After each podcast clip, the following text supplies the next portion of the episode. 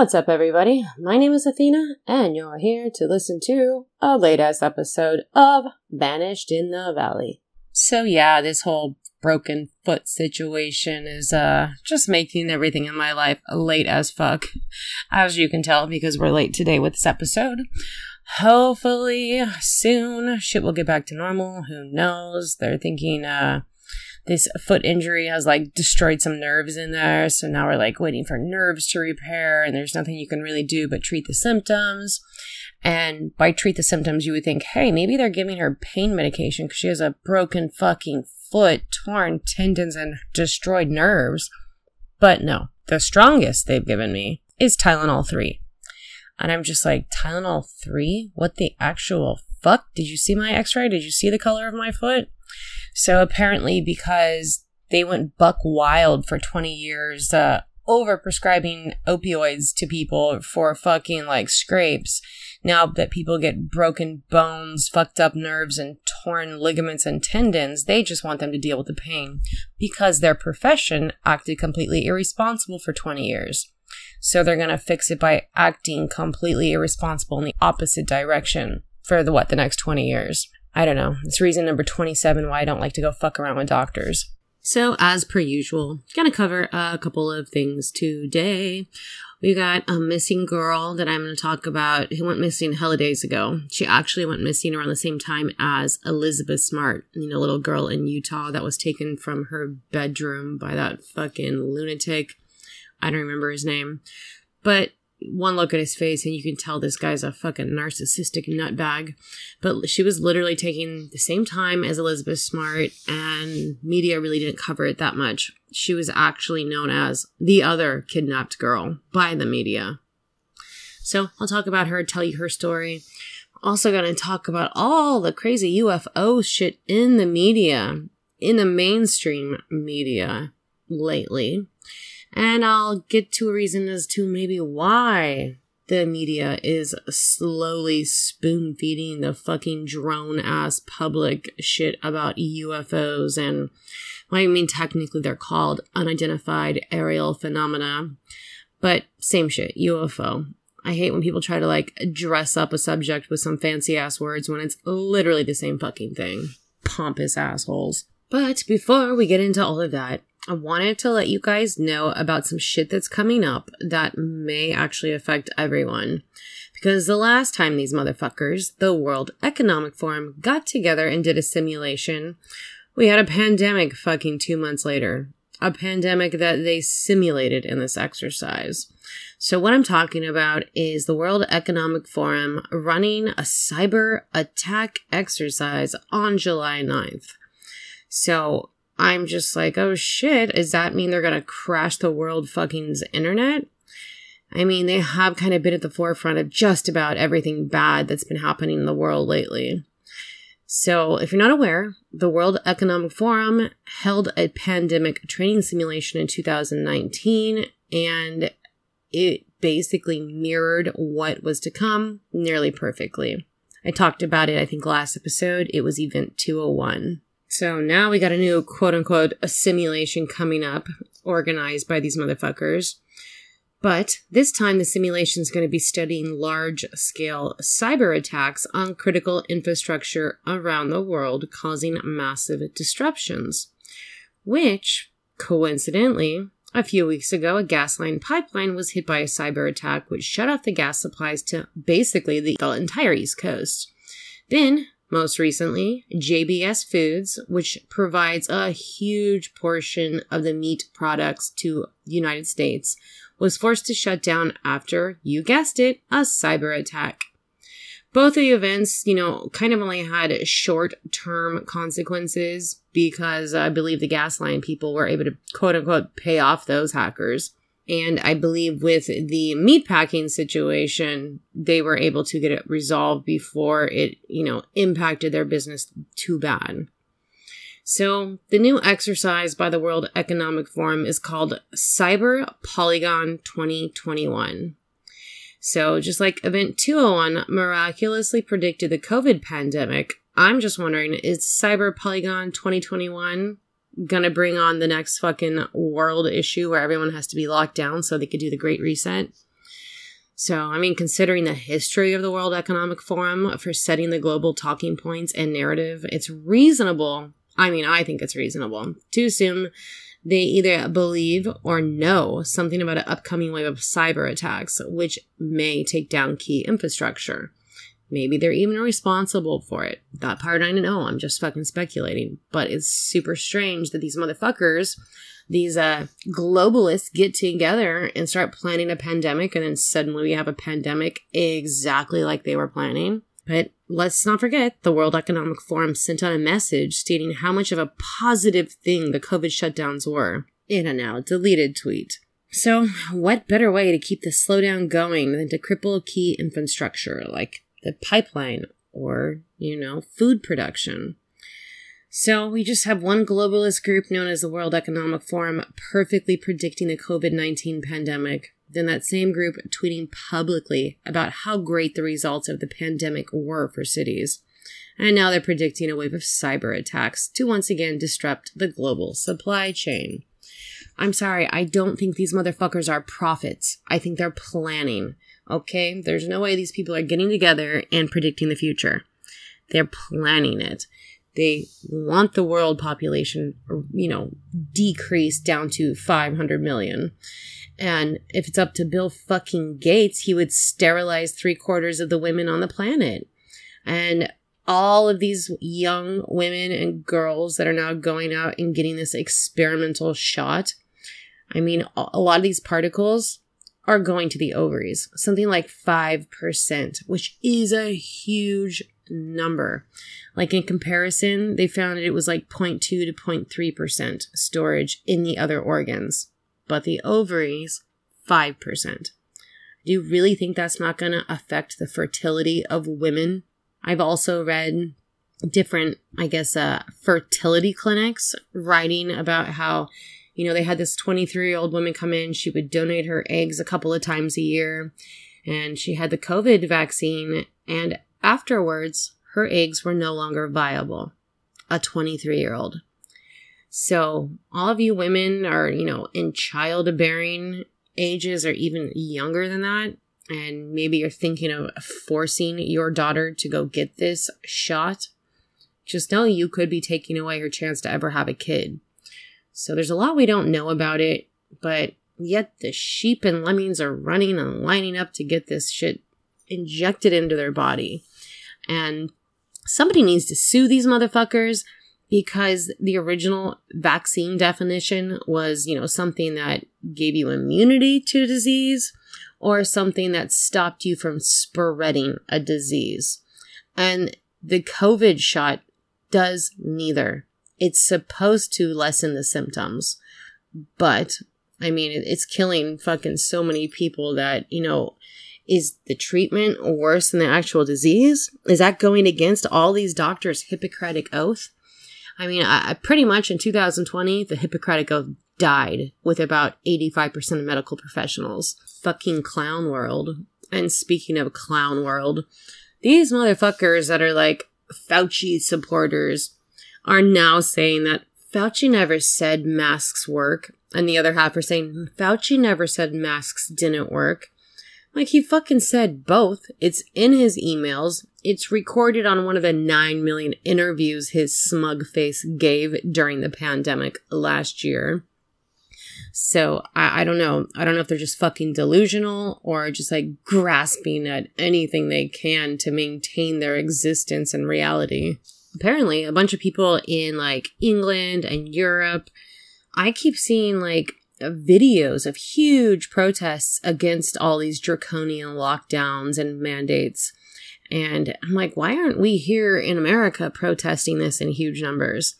I mean, people can find the time to go riot and throw fucking bricks through Starbucks windows because they hate capitalism as they get dropped off in their mommy and daddy's fucking $80,000 BMW. But I want to know what's going on with Australia. Like, I heard they had some of the strictest lockdowns in the world. And it's just like, it seems like a nightmare, but it's like, I don't know how much I can actually believe of what's coming out about Australia. I know we have some Australian listeners. So, what's up, Australia? What's going on? You guys still locked down? They still fucking you guys around over there? Uh, shoot me a line at vanishedinthevalley at gmail.com or come to the Instagram and search Vanished in the Valley Athena. Let me know what's up in Australia. I'm really curious to know if you guys still have some of the strictest lockdowns. I know fucking Canada's got some crazy shit going on still too. They're trying to say they're like in tier four, which I guess is super bad. Uh, outbreaks with the new strain every fucking 10 minutes. New strain, new strain. Which in reality, it's probably these fucking bionic motherfuckers that got the shot creating some new disease we haven't seen yet and passing it on. Because there's been all kinds of reports that people that have been around other people that have been vaccinated are starting to get some of the bad symptoms from the shot. Like, I know a lot of women have had menstrual issues like severe bleeding, severe cramping, severe uh, blood clots, stuff like that. And women that have been around those people are now reporting the same symptoms. So we have really fucking dug ourselves deep into this Pandora's box of bullshit. Also, a few people at the top can make billions of dollars off the rest of humanity's suffering. And speaking of humanity's suffering, these motherfuckers are still at it. Gavi, which is the Vaccine Alliance, is literally paying for ads trying to demonize ivermectin. When, like it's been proven in study after study, helps completely combat fucking COVID. But of course, the vaccine industry is now putting millions of dollars trying to convince people otherwise so goddamn frustrating. And I'm sure so many people are just going to eat this shit up as the gospel and it's going to cost more lives, all for some more money. So I've done enough bitching and ranting about COVID and all the brainwashing for one episode. So we're going to move on now to the disappearance of Alexis Patterson. Alexis Patterson was born April 4th, 1995. Although I've seen a couple of articles where they're listing her birthday as February. So it's either February or April 4th of 1995. Her mother's name is Ayanna Patterson, and her biological dad's name is Kenya Campbell. And he kind of has a super checkered past with domestic violence, drug charges, you fucking name it. He was convicted in 2013 of beating his infant daughter so brutally he broke her jaw, ribs, and ruptured her liver. In May 2002, he was actually in prison for domestic violence. So Alexis's dad was never really a big part of her life, and the role of dad was kind of filled by her stepfather, LaRon Burgess. His past was also kind of checkered. His criminal history included bank robbery and selling drugs. Alexis lived with Ayanna, LaRon, and her baby sister, Daisani. So on May 2nd, 2002, Alexis had a big argument with her mom. Apparently, she had wanted to bring cupcakes to school because it was her turn to bring a treat for her classmates. Apparently, the school had this system where the little kids had a scheduled date where they brought treats to class. But Ayana said she wasn't allowed because she didn't do her homework. This resulted in a huge tantrum, a little fight with her and her mom, and Alexis being in a bad mood the next day. She said she didn't want to go to school because the class would be unhappy with her. So the next day, May 3rd, her stepdad LaRon walked Alexis walked Alexis to school and dropped her off at the crossing outside, where a crossing guard took her the rest of the way into school and LaRon allegedly walked off. There were some reports from classmates that said they saw Alexis standing outside of the school crying, but never went in. Alexis didn't attend any classes that day. The teachers called the parents at the end of the day and said Alexis hadn't been at school. Her family talked to authorities, they explained about the argument, and said she might have tried to run away and not wanted to go to school that day, explaining, you know, the whole cupcake incident. Sometime after school, classmates say they saw her in the playground, seemingly crying again. But that's the last time anybody reports ever seeing Alexis. Now, check this part out. Two weeks before Alexis actually went missing, a letter went out to parents stating that there was some pedo trying to abduct a little boy outside of the school and to warn their children to be careful. the whole stranger danger situation. And a teacher said that Alexis was sometimes seen talking to a mysterious woman who hung out around the school. Okay, if there's some fucking weird ass quote unquote mysterious woman hanging around a fucking elementary school, why the fuck are they kicking her ass off the grounds? A. B. Or calling the cops? Something? Like, why are they letting fucking some adult that has no business hanging around a school hang around a school? Makes no sense. Apparently, this teacher said she had lectured Alexis about talking to strangers, but Alexis shrugged it off and was seen talking to the woman again. The last time she talked to her was a week before she actually went missing. So it's like this woman's been seen multiple fucking times. I'm wondering, was she ever seen after Alexis went missing? Hmm. I'm also wondering if police ever investigated that part. So at first in the investigation, the police kind of took the stance that she probably just wandered off and was hiding out somewhere because of the fight she had had with her mom. And you can't blame them. Her mom kind of thought the same thing. The family called the cops around 3 p.m. that day, who went around town and looked at the places a little kid might hide out in parks, playgrounds, shopping centers, or a friend's house, something like that. When there was no sign of her, they began to wonder if something bad had happened. So, as to be expected, they started questioning the two men in her life. First, they questioned Kenya, who was in prison, and he didn't really know anything. Then they decided to question LaRon extensively. He became incredibly angry that he was being treated as a suspect, and he claims they kept bringing up his robbery and dealing charges as evidence he harmed Alexis.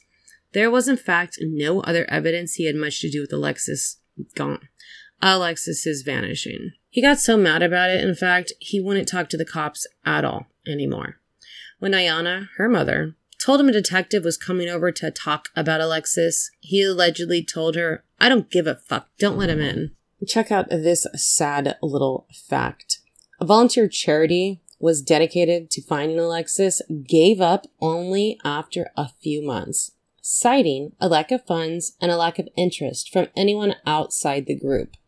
They actually held a fundraiser for Alexis, and only four people turned up. How fucking depressing is that? The case was featured on America's Most Wanted sometime after the fact, and it brought in thousands of tips, but they didn't actually lead anywhere. So as the year went on, Alexis's mom Ayana and her stepdad LaRon kind of just had a completely disintegrating relationship he ends up getting arrested in 2003 for assaulting her, and she claims that she had suspicions he was selling drugs behind her back and possibly acting as a pimp with prostitutes. Great. Sounds like an upstanding motherfucker. In 2016, a man came forward after seeing an age progressed picture of Alexis. He said it was a spitting image of his ex, who he said had a very mysterious past and never talked about her childhood. They did end up doing a DNA test on this woman, and it was proven not to be Alexis. The community does care, kind of. Every year, they lay a wreath at Alexis's school. One year, at this ceremony, Ayana just had enough and collapsed on the spot. In January 2021, her stepdad LaRon died of an overdose with his new wife. So apparently, they both overdosed and died the same day. The chief detective on the case said he had reason to believe LaRon lied about walking her to school that day. Apparently, LaRon never ever walked her to school. Most people who knew Alexis said she walked to school alone, and it seemed more likely from other witnesses she walked alone that day.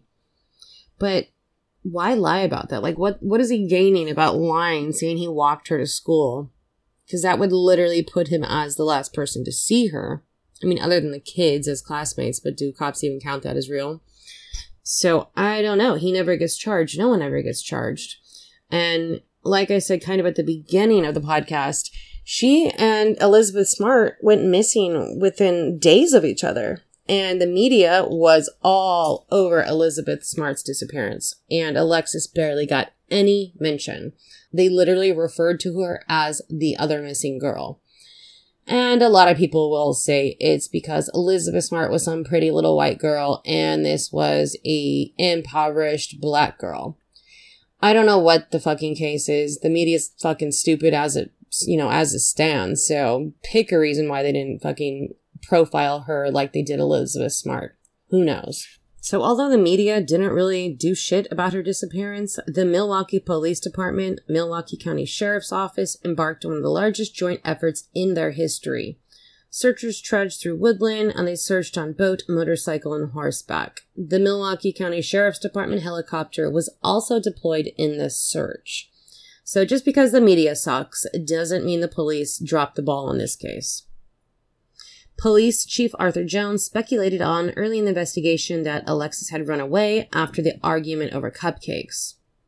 Ayanna and LaRon made tearful pleas for her return and held on to the hope she was only missing.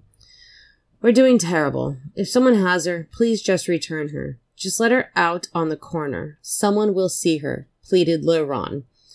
And you know, I'm kind of thinking LaRon did something to Alexis. Ayanna said that if Alexis did run away, she would not have gone off with a stranger. Milwaukee public school officials came under criticism for not contacting the family as soon as it was discovered that Alexis was not in class. I mean, she's fucking seven years old and she's not in class. I mean, I don't know if that's going to actually raise suspicions. Maybe she's sick that day. I think people just like to point fingers and criticize with 2020 vision after the fact because they're little assholes. So a little bit more on LaRon's criminal history. In 1994, he was involved in bank robbery, which resulted in Glendale police officer of Ronald Hedbeny being shot and killed. LaRon was the getaway driver, and he was a snitch because he was granted immunity from prosecution in exchange for his testimony against his co-conspirators who were sentenced to life in prison. So, as of now, it's been 19 years since Alexis Patterson went missing. It is a cold case now with the Milwaukee Police Department, but they say there are detectives that are looking into any tips that come in. One detective, Jeremiah Jacks, says this case has always bothered me. Never had any closure, any answers about what happened. Jax was one of the officers who searched neighborhoods hoping to find Patterson in 2002. 19 years later, he's one of the officers assigned to the cold case. He says, I remember how shocking it was. Anytime a child goes missing, especially on their way to school, and just disappear without any answers was shocking to the community. Another detective on her case said, we don't know that this is a homicide. We don't even know if she's deceased. There is a chance she's out there right now and just needs to be found and brought home. And that was said by Detective Timothy Keller. Keller goes on to say, you know, LaRon played a significant part of the initial investigation because, because he was the last person to be seen with Alexis. We have nothing to say he was lying to us or not providing all the information that he had. So we don't really know what kind of an impact his death will have on this case. So as of right now, it technically is a cold case. Uh, but if you have any information, you can always call the National Center for Missing and Exploited Children at 1-800-THE-LOST. Or you can call the Milwaukee County Sheriff's Department on their non-emergency line at 414 278 4788. Or you can email me at vanishedinthevalley at gmail.com, or you can go to the Instagram and search for Vanished in the Valley Athena. So that's about it for Alexis's case. She's missing 19 years later. Nobody knows if she was murdered, sex trafficked, living in somebody's fucking dungeon. This girl just literally vanished off the face of the earth. So I know her parents would like some closure, and, you know, it's always nice to bring justice to some child victims. Okay, so moving on from Alexis, total rando different subject. We are going to talk about the, I guess, Pentagon's release date on unidentified aerial phenomena. Supposedly, that's supposed to be happening sometime in July.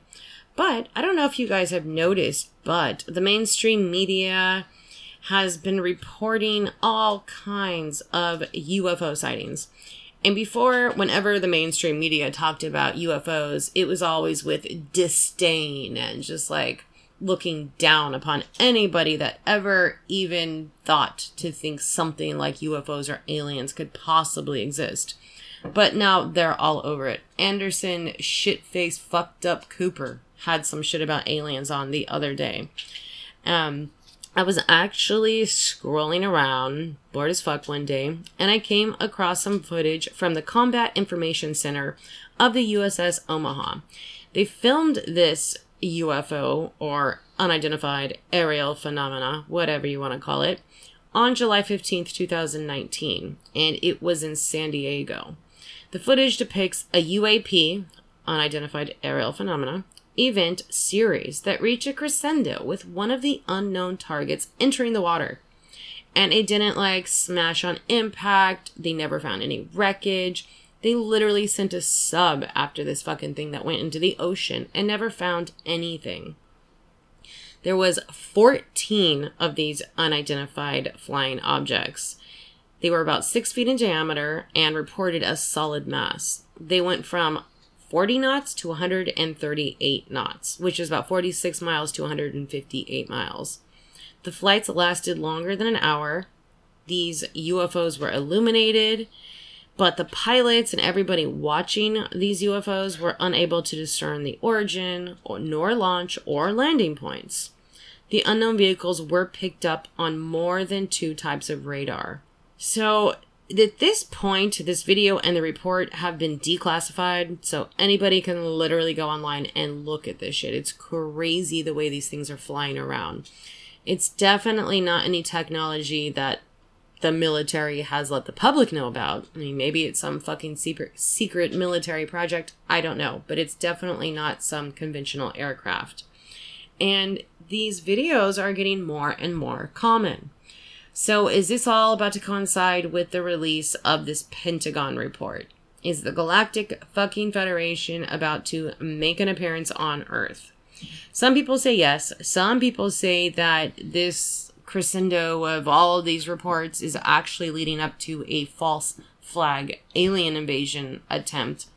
So we'll see. You know, July's in just about what 20 days and it's supposed to be about mid month that these alien motherfuckers make an appearance. So we'll see, but go online and check out some of these videos. Be wary of the fucking Russian videos because those motherfuckers like to fake shit like nobody's business and they're really good at it. Are we Look- gonna do an Independence Day? yeah, pretty much. Nice. and that was Garrett speaking, everyone. But yeah, go check it out. Try to check out the ones coming from the military. They're not like, you know, fucking shaky ass quality that you're gonna see like on YouTube but they're like radar. They're from different pilots, cameras, or whatever they're using to film this shit. And there's a lot of them out there.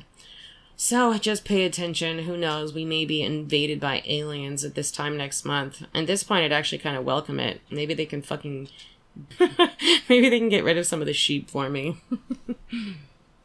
so before I run away today, there has been a lot of talk out there about how all of these billionaires and these corporations aren't paying their fair share of taxes. But I don't think it's a problem of a billionaires not necessarily paying taxes. Because if you took 550 US billionaires, put all of their money together, it would be $2.5 trillion. And if we confiscated 100% of their wealth, we'd raise enough money to run the federal government for less than eight months. So, to me, that is a politician's spending problem. That is a politician taking our fucking money and pissing it away on gender studies and fucking Pakistan problem. It's like, uh, can we take care of some of the tent cities here before we worry about fucking gay people in Pakistan? Come on, who the fuck is running this clown fucking government? But anyway, it's about time for me to run away. Hopefully next week we'll be back on Thursday. If not, you know, I'll be there Friday or Saturday. But I'm shooting for Thursday. It just depends on how my doctor situation goes. But in the meantime, like I always tell you, be aware and don't forget your pepper spray. Ciao, ciao!